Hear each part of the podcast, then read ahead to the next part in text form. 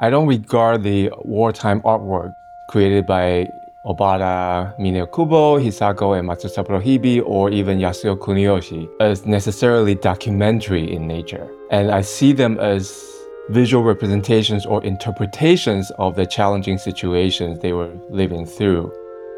I think looking at them, they were sharing with us their subjective point of view, but also emotional experience in that moment. Their interviews offer some context in which I could then place their particular artwork and try to understand to the extent possible what they were going through at the time of creating that image. Hello, and welcome to Articulated. I'm Rihoko Ueno. I work as an archivist here at the Archives of American Art. This podcast receives support from the Alice L. Walton Foundation. Since 1958, the Archives of American Art has been building the largest collection of oral histories related to the visual arts in the world.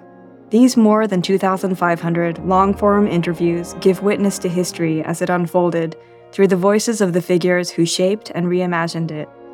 This is the second of two episodes on the arts and Japanese American incarceration during World War II. In this episode, we will learn about the aftermath of the incarceration and its reverberations still felt today.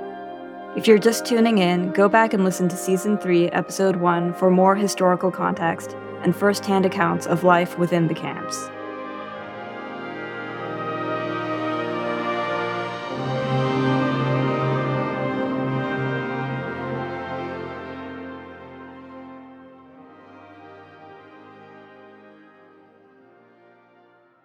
From 1942 to 1946, more than 125,000 Japanese Americans were forcefully relocated into roughly 75 incarceration camps. While the War Relocation Authority had sought to bring incarceration to an end in early 1944, the election delayed action until December of that year when the Supreme Court issued a decision stating that the U.S. government could no longer continue to keep conceitedly loyal citizens imprisoned in camps any longer. The Roosevelt administration then rescinded Executive Order 9066 that had led to the establishment of the camps, which had now been operating for two years. As camps closed throughout 1945 and 1946, Japanese Americans began their reverse migration back to the lives they had been forced to leave behind. They had lost their homes, jobs, businesses, and belongings. Many returned to the West Coast to replant roots after their hardships, while others started anew in different areas of the country everyone was forced to start over. Before he was a leading abstract painter of the Pacific Northwest, Frank Okada and his family were removed from Seattle and sent to the incarceration camps when he was 11 years old. During the war, both of his older brothers served in the U.S. Army after Japanese American citizens were allowed to join the military effort in 1943. After the war, Okada studied fine arts in Seattle and traveled the world, eventually settling in Oregon in 1969, where he painted and taught from 1969 until his death in 2000. In his 1990 oral history with Barbara Johns, he described the nation's long reconciliation with history as well as his own. What do you remember about camp and the conditions? Well, I wasn't really indignant because you know, it seemed like a lot of fun to you know, it's like an extended summer camp in a sense. When you're 11 and 12. Yeah. Mm-hmm. And you don't realize. And so if the, indignity certainly co- comes to, con- you know, you know, some conscious thoughts after you're matured and, mm-hmm. and you look back and. Uh, when did you get angry? Well, I didn't get angry, you know, but, uh, you know, it was an indignity. And uh, I think the older people really suffered, you know great sacrifices. I, I think a lot of people never made it. it really killed their will.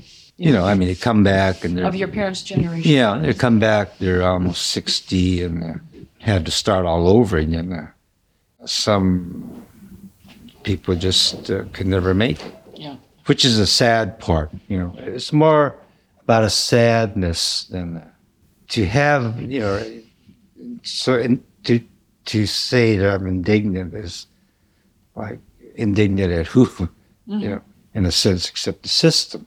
And so, since my indignity or my consciousness about that came oh, much later, that you know. And about what time do you place that? Oh, I suppose um, you know this uh, probably in the late '60s when uh, the idea of, of importance of uh, your cultural heritage and your culture identity was important. You know, uh, you know, with the Chicanos and with the blacks, uh, with Asian American movements, and I suppose my interest came because of uh, the Asian American thing.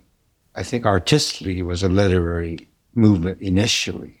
People like Frank Chin or Lawson Inada. They're the people who had my brother's book we published.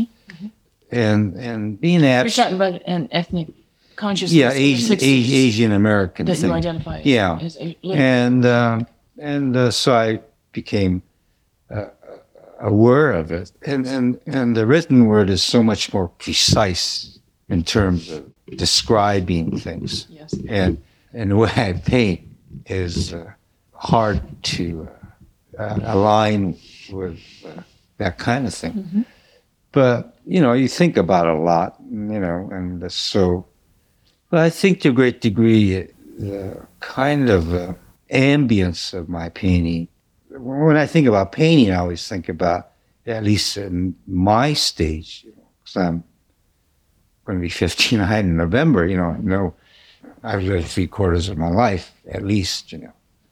I see it, my painting, uh, as a more dedicatory object than something that's Do you mean, you say dedicatory, uh, meditative or reflective? dedicatory in, in terms of maybe like a, kind of a monument dedicated to the dead or something, you know, like a Chinese stele, you know, with the sutras sort of carved in the back. I see it like that because, uh, but you know, I sort of sense the uh, sort of remembrance of the past.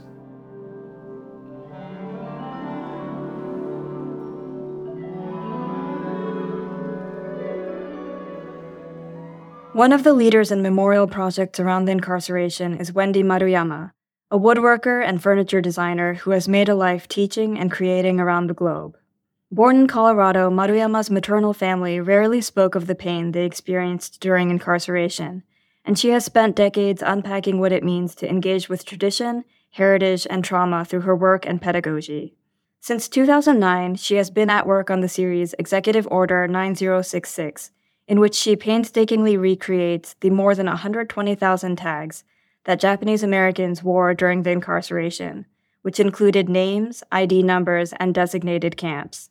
Maruyama positioned this project within broader cultural trends in her 2010 oral history with Mija Riedel. I do know that you know some excellent African American artists have been doing this for years, and I've admired them for doing that. And I've often wondered how I should interpret an ethnic or historical experience through my work. Right. And uh, I'm only now, you know, dabbling in that. And it's difficult. It takes time. I mean, right now, I feel like a year ago, the work that I started doing was certainly a beginning, but not- not fully resolved by, if anything, it's almost um, an elementary attempt.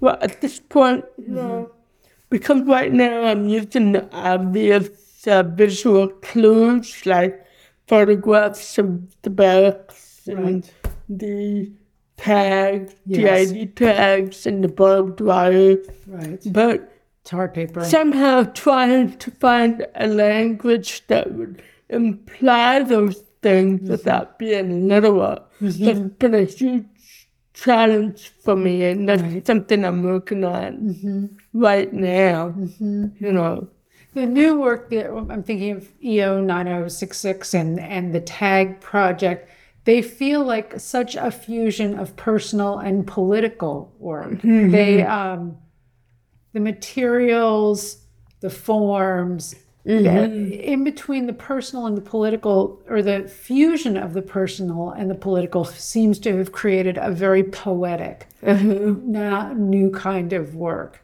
more so than than it feels especially poetic to me. Does it feel that way to you? I too? do. I mean, it would certainly be my hopes that people would get that feeling from the work. I think what's been more rewarding for me, we connected, you know, with the Japanese American community that I rejected Right. years ago Yeah. because of my perceived, my perception of their judgment on me uh, at that time, maybe. Kind of hard to put my finger on that, but you know, And with time and distance, right? we've been able to re-examine it. And something I don't know if if And certainly coming back say, do you know, uh, an Asian American can be an artist and still be successful. We don't all have to be lawyers and doctors and You know? so there is some satisfaction in being able to bring that into play. yes. But no, that that's that's being that's a small part of it that I wouldn't really want to emphasize. But if anything, it's bringing together of the community. yes. There are people who were interned or uh, evacuated from California mm-hmm. that are still alive, mm-hmm. and they're participating in this project mm-hmm. and telling me their stories. And at the same time, young people are coming to this thing and learning from the stories that are being told, and it's you know getting kind of a as they might I mean, hopefully they're thinking about what the person who originally wrote the tag must have been thinking in 1942 Right. when they were being shipped off to God knows where, you know. So the, the, that experience has been, for them, very powerful Right. to contribute to this project. Right. And this project, the TAG project, we should say for people who are listening or reading, um, is also very different for you than anything you've done before. It is very different, yes. It's, it's, it's why I even thought to do it is beyond me, but I think the photographs, I mean, my only, my only connection with what happened there was through my family's experience, okay? Because no photographs. They never told stories about that. that they never talked about it. So I have no, nothing to grab onto. It was your mother's family? My mother's family. that yeah. was in one of the camps. They didn't go to camp. They were, you know, everybody was told to evacuate. okay. And so, if you got the hell out of this exclusion zone by a certain time, Okay. you didn't have to go to camp. I see. And if, I mean, most people didn't have anywhere to go. Right. So they went to camp, and my parents, my mother's family didn't have anywhere to go either. Right. But they went anyway. Okay. Probably a mistake thinking back on it because they were pulled away from that community. Uh huh. And so they were left to fend for themselves out in Utah. Is that where they went to Utah? And? I'm sure that they experienced some prejudicial difficulties I'm sure. while they were trying to find a place to go. Mm-hmm. So they, So wh- what was I talking about before that? the trying TAG get- project and, and community. So anyway, yeah, how I came up with the TAG project. The most compelling, so I did a little bit of research. And Dorothea Lange Yes. photographs for the most, to me, the, the best way to imagine what was going on during that time. And what really stuck in my mind was the photographs of families wearing their tags, getting ready to be shipped off to God knows where. And I just remember those tags were so significant. Uh, just paper, but it's like a very heavy object you know. Especially when you think about 110,000 of them. So I decided that that would be kind of a, I just, why I thought of this, I don't know. Part of me was just I never did. It's a lot of tags, you know. Four of the other counts are finished as far as the names and the numbers go, but I still have to age them. And then I have about three more camps. Wait a minute, five more camps to finish. And I keep saying it's gonna be done in two years, but it's only it's already been a year. Right. And I don't see this being finished in one year. I think realistically, four years would be more likely, mm-hmm. unless I figure out a way to, to get some funding mm-hmm. to hire somebody to kind of help. It's kind of hard to do this and teach and do my own work and, mm-hmm. and you know, have a domestic to feed the dogs. so it's been, you know, it's the challenge. But Yes. The community has been fantastic. Mm-hmm. My mother and her friends and the church, the Buddhist temple, mm-hmm. the local high schools have mm-hmm. all been fantastic. And then we're having another TAG project at the Smithsonian, which I think would be very interesting.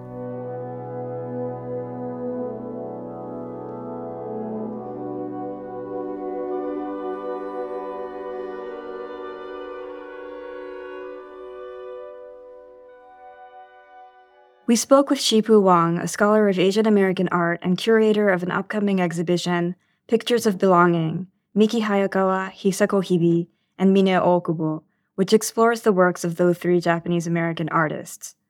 The incarceration and the long shadow of xenophobia obscured the work of these women, and Wang has undertaken the monumental task of recuperating and reframing their achievements. I'm Shipu Wang, professor of art history and the Coates Endowed Chair in the Arts at the University of California, Merced. For the past 20 years, my work has focused on rediscovering and re- reintroducing the work of less studied pre World War II American artists of Japanese descent to a broader audience through publications and exhibitions.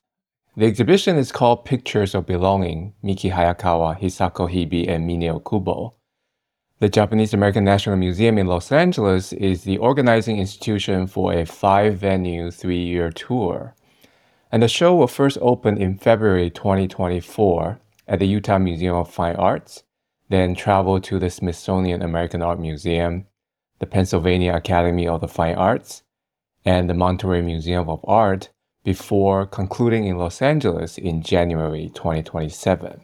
Pictures Belonging features more than 100 pieces of artwork by three American artists who share the distinction of being trailblazing women of Japanese descent of the pre World War II generations from California.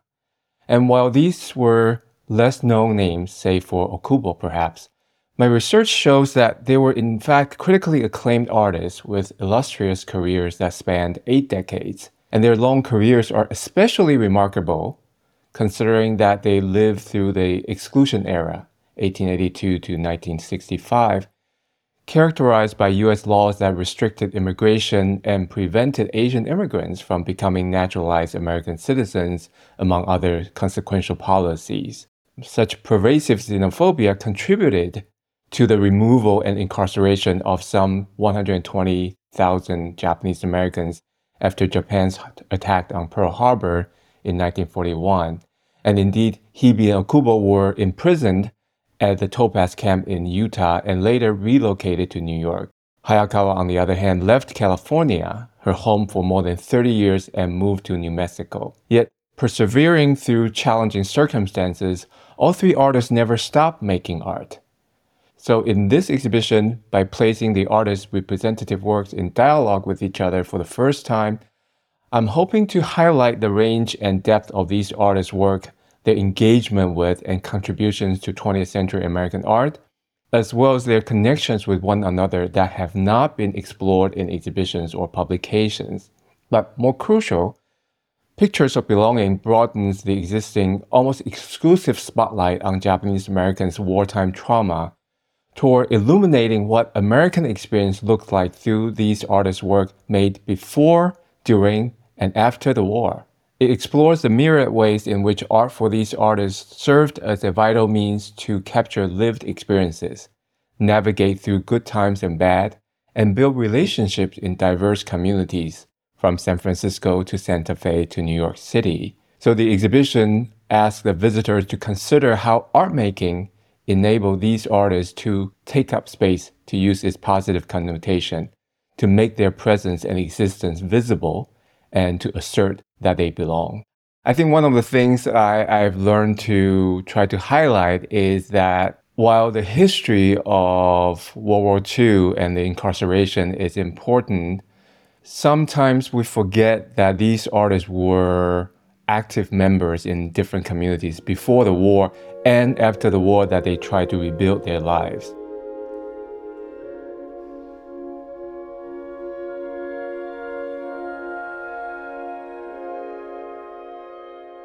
From the Japanese American National Museum in Los Angeles, Kristen Hayashi told us about the life and work of Mine Okubo, one of the subjects of Wang's show and a force in 20th century American art. She detailed how Okubo's documentary efforts in the camps shapes the historical and political reception of the incarceration while forming an indelible artistic legacy. I'm Kristen Hayashi. I'm um, Director of Collections Management and Access and a curator at the Japanese American National Museum, which is located in Los Angeles, California. And we are the largest repository of Japanese American material culture and archives and artwork, ephemera in the world. And so our collection is very large. We're a very active collecting institution, and it's comprised of a number of collections, including the Mine Okubo collection, which came into the museum in 2007. And it's this amazing treasure trove of artwork by the artist uh, Mine Okubo. Mostly her World War II artwork and also post war artwork that she created sort of late into life. So in, in 2021, uh, we realized that it was a very significant milestone anniversary for Citizen 13660 which was an illustrative memoir by Mine Okubo. It was the first book length memoir by a former incarceree. Um, and it was also one of the first like illustrative or graphic memoirs, I think, to be created. And so Mine Okubo published this illustrative memoir in 1946. And JANM felt like, you know, we were um, in a unique position to celebrate the 75th anniversary of the first publishing because we have all of what we call the original illustrations that comprised the memoir, as well as so many of the quick sketches that I think inspired a lot of the illustrations that Mine Okubo created while she was incarcerated both at Tanforan Temporary Detention Center in San Bruno, California, as well as the Topaz concentration camp in Utah. So, you know, she was born in 1912 in Riverside, California, and she and her siblings were encouraged by their parents to be artists. And uh, Mine started at community college here in Riverside, but she finished her education at University of California, Berkeley. She got a bachelor's and an MFA in art in the 1920s, 1930s, which is pretty amazing, you know, I think for a woman. She showed a lot of promise. She got this very prestigious art fellowship, which allowed her to go to Europe, and she was learning under all these masters then, you know, war broke out in Europe and her friends there suggested that she return to the US so she didn't get caught in Europe during this war. So she returned to the United States and had this really burgeoning art career. I mean, she was working for the Federal Arts Project and working under Diego Rivera on a fresco mural in San Francisco and just had this really promising career. And then, you know, 1942 really upends her life. She and her brother were forced to leave their home and community in the Bay Area in Berkeley. And, you know, I think she really shifts her artistic practice and her focus. At that time, Japanese Americans who were forced to leave their homes and communities were not allowed to take cameras. And so she felt from very early on that she needed to document this experience of the forced removal. And so, with a pen and sketchbook in hand, she was creating these sketches of her neighbors, her, you know, fellow Japanese Americans who had, you know, piles of their belongings on curbs outside of their homes, um, getting ready for this forced removal. And then she just continued to sketch. She was known for always having a sketchbook and pen or pencil in hand and just created so prolifically. Thousands of these quick or minute sketches just documenting daily life, both at Tanforan and at Topaz. And she was very intent not only on capturing this experience, but also sharing it with others, especially friends on the outside, to let them know what was going on. So, Citizen 13660 was published in 1946 by Columbia University Press at a time when the incarceration experience was still a current event. It wasn't even recent history yet. And so it's it's really amazing to think like how was she able to publish that? What I think is also so masterful about Citizen 13660, it's an illustrative memoir comprised of 198 illustrations, each accompanied by a caption. And I think the art and the text work together to tell a more comprehensive story of, of what she experienced. But the illustrations themselves are quite accessible. I think they draw you in. And maybe sometimes at first glance, it seems like she's using humor. But I think as you take a closer look and you're drawn in, you can really see the layered complexity in the drawings.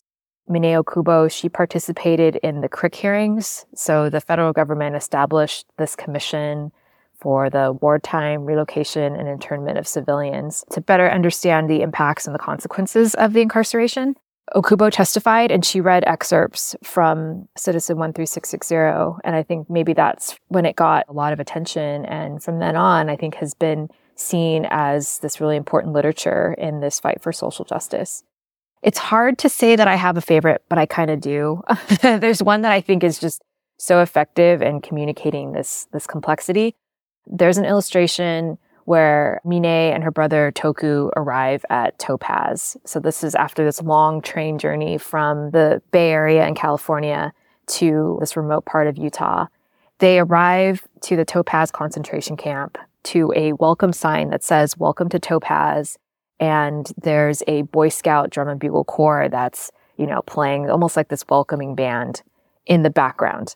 And in the foreground, you see Mine, her brother, and some recent arrivals, like shielding their faces from these harsh elements, from the wind, the dust, and the sun. You know, I think it sort of prompts this question of how can like this inhospitable climate be welcoming? And the answer is it can't, right? There's the, the irony right there. Um, so I think that's a really effective illustration that shows that.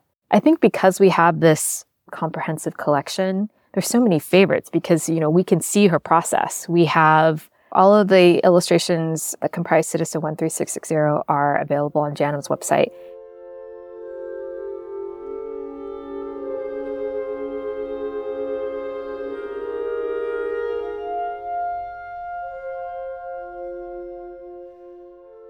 In 1980, President Jimmy Carter's administration organized the Commission on Wartime Relocation and Internment of Civilians to study the effects of incarceration. In 1983, they recommended that reparations be paid to each living detainee.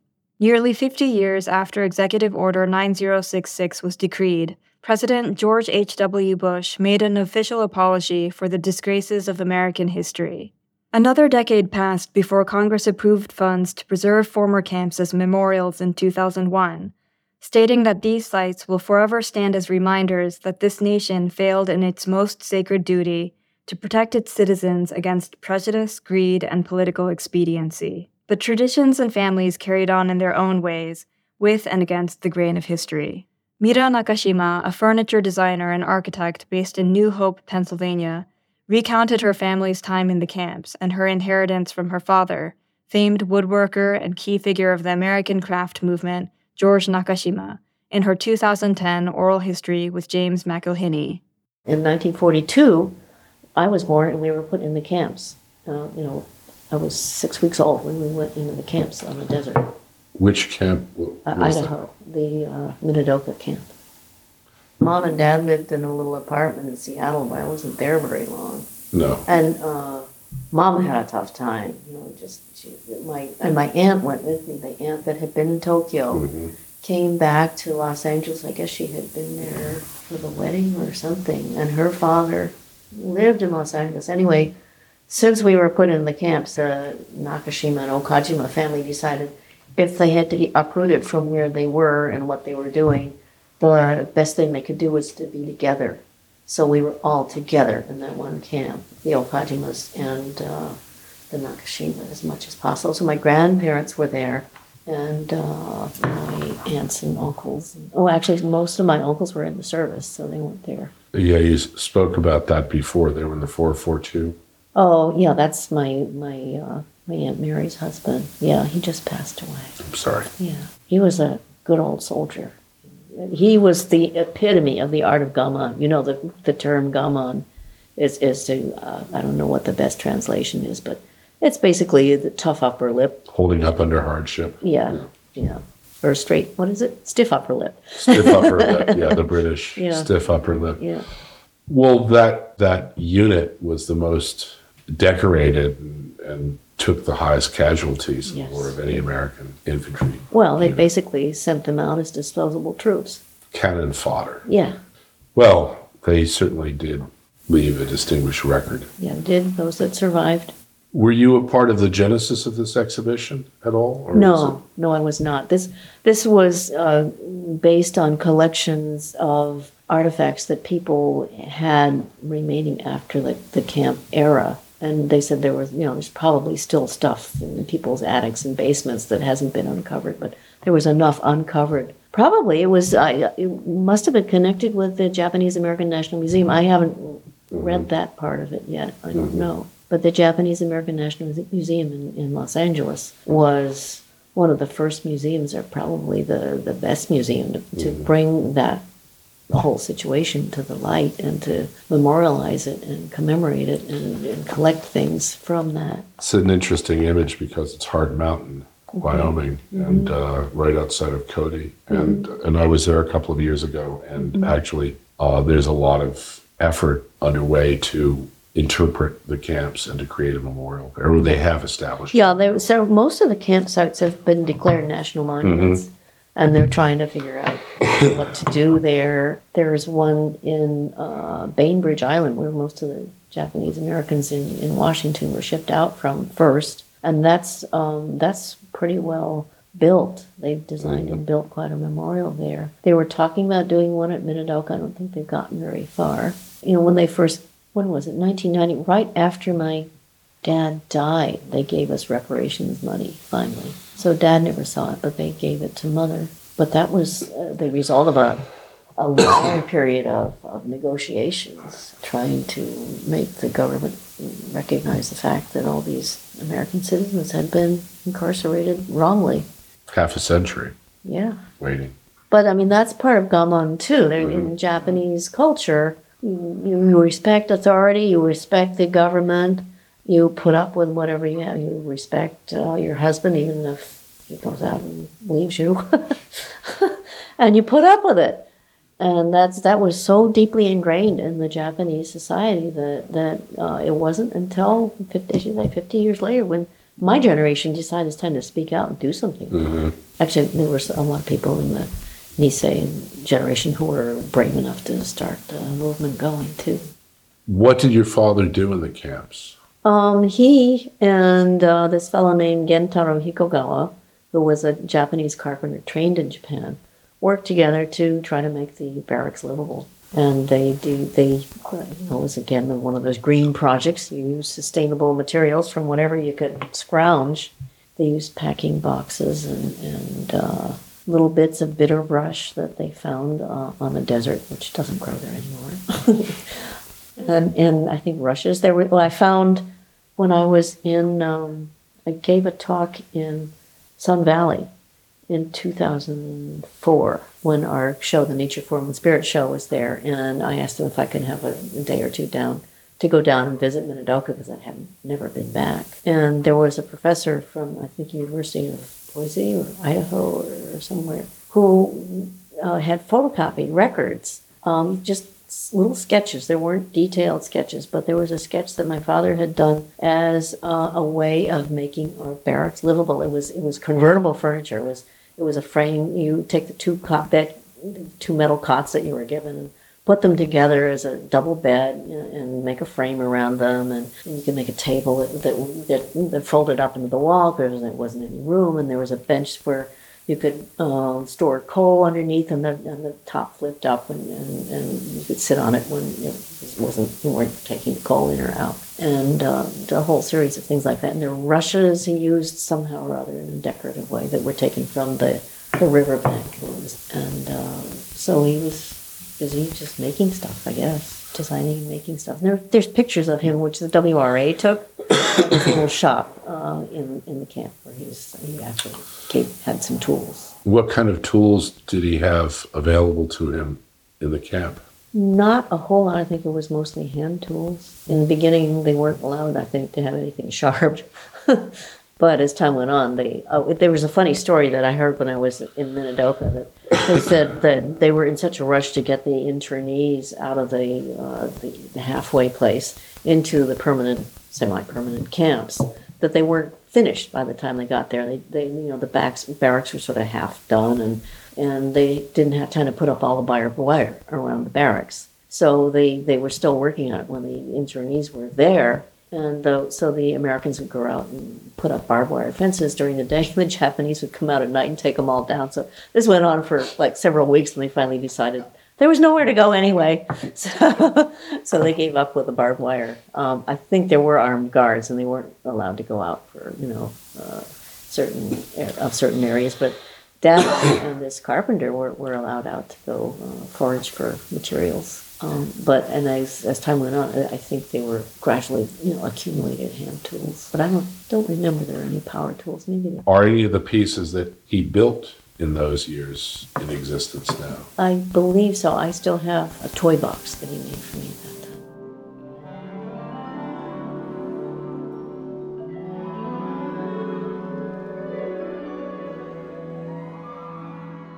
Patty Warashina, a ceramicist based in Seattle, wrote an addendum to her 2005 oral history that detailed the many disparate threads of the war experienced by her family and how she felt the lingering tensions from the war in her own life. She recently recorded that segment for us. After World War II started, my Aunt Yoshi and my grandmother Granny were separated from their friends in Tacoma and sent to Arkansas Rohwer Relocation Center because my aunt was a skilled dietitian. The government dispersed those who had practical skills that could be used in various relocation camps. She used to talk about going out of the camp compound and seeing green snakes hanging in the trees and eating a lot of shrimp like creatures, possibly crayfish, which came out of the ground to replace the tiresome spam, which was the allocated protein. When I was young, the Japanese in Spokane were not relocated to the camps because we lived east of the Columbia River, and perhaps because of our local Caucasian minister, Reverend Cobb, who was our minister at the Japanese Methodist Church. Mom thought he must have had some big influence in the regional community. In terms of my own immediate and other Japanese families, it was a difficult time, even though we did not go to camp and stayed in Spokane. My mother used to always become teary eyed when he broached the subject of the war. She told me that the bank accounts were frozen and that my immigrant dad was stopped from collecting dental fees for a period of time from his patients. My parents became friends of the Angelovs, a German immigrant family who also helped my parents by paying cash for my dad's dental work. I suppose they were also experiencing prejudice because of their German accents. I remember as a child going to their home on the South Hill at Christmas time after the war, admiring all the handcrafted German crushes decorations, and cookies that we were offered by this very sweet elderly German woman. During the war, Japanese Americans were confined to the city proper during the curfew. My folks started to sell some of their belongings since they anticipated being sent to camps, as those on the coast were allowed two bags per person. I don't have any photos of my dad's early life in Japan, as my parents burned any photos of boys in school uniforms which looked like military but were just school uniforms. They destroyed anything that might look suspicious to the government or misinterpreted as having an allegiance to Japan. After the cleansing, I recall the government searching our home. I was told they were looking into medicine cabinets for drugs as well as guns and shortwave radios. They also searched the steamer trunks and the bedroom that had kimonos in them. I'm not sure how my parents and friend were able to survive that time, but what amazes me is how non confrontational the Japanese community was during and also after the war. I also remember my parents sending used clothing and care packages to my dad's family in Japan after the war. Since the war had decimated their economy, after eight years after the war, they allowed Japanese Americans to return to Japan for visits to their families there. It was a big deal, and I remember driving two days from Spokane to Seattle to reach the new SeaTac Airport, Seattle Tacoma International Airport in Washington, to pick up my dad when he returned. My father brought many rem- reminders of Japanese heritage, such as scrolls, artwork from his art teacher, colorful kimonos, jewelry, pearls, ceramics, and recent photos of my grandfather and grandmother outside the front gate of their farm, which my dad later helped them buy. It made a big impression on me since before that time I felt a repression of my culture in public because of political circumstances and the lack of its availability in Spokane. I remember feeling an innate connection with these articles and somehow that I was a part of it, although I was living in eastern Washington, away from the large Japanese community on the West Coast.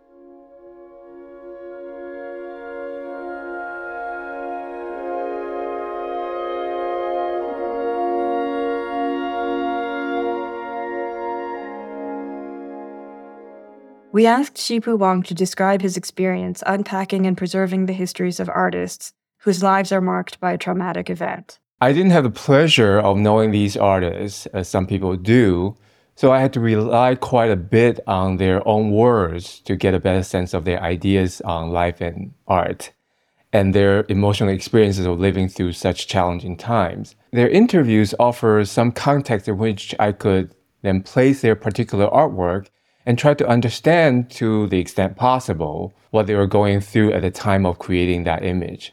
For example, in interviews that Hisako Hibi gave, she talked about surviving the wartime incarceration and losing her husband, fellow artist Matsusaburo George Hibi, in 1947, barely two years after they regained freedom and moved to New York. And she called that her gray period in her art and we can indeed see the changes of color palettes and subject matter in her paintings from the immediate post war period to her later years when she found her vibrant colors and really tried to express herself in a creative way. And in Mine Okubo's interviews and her letters to friends and colleagues, of which she kept numerous duplicates, by the way, we can get a better sense of her as an artist trying to make ends meet in New York, her critique of a prejudiced art world, her self imposed mission to unlearn her art training and return to the simplified forms in art, and as a friend who sent hand drawn greeting cards year after year.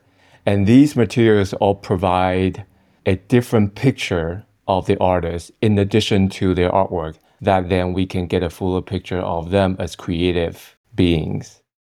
I don't regard the wartime artwork created by Obata, Mine Okubo, Hisako, and Matsusaburo Hibi, or even Yasuo Kuniyoshi as necessarily documentary in nature. And I see them as visual representations or interpretations of the challenging situations they were living through. I think looking at them, they were sharing with us their subjective point of view, but also emotional experience in that moment. I hope the show will also encourage people to think about how do we define belonging? Who gets to belong to a certain group? And does it have to be one group or could it be multiple groups being porous of in their borders? They traverse the boundaries and it doesn't have to be just one category. I think these three artists really show that because they had such so many decades of living in different communities. Hopefully, that's a story that inspires people to think more about how we define artists, how we create sometimes categories to put them in, and what are more productive and meaningful ways of talking about these artists in a more open ended fashion.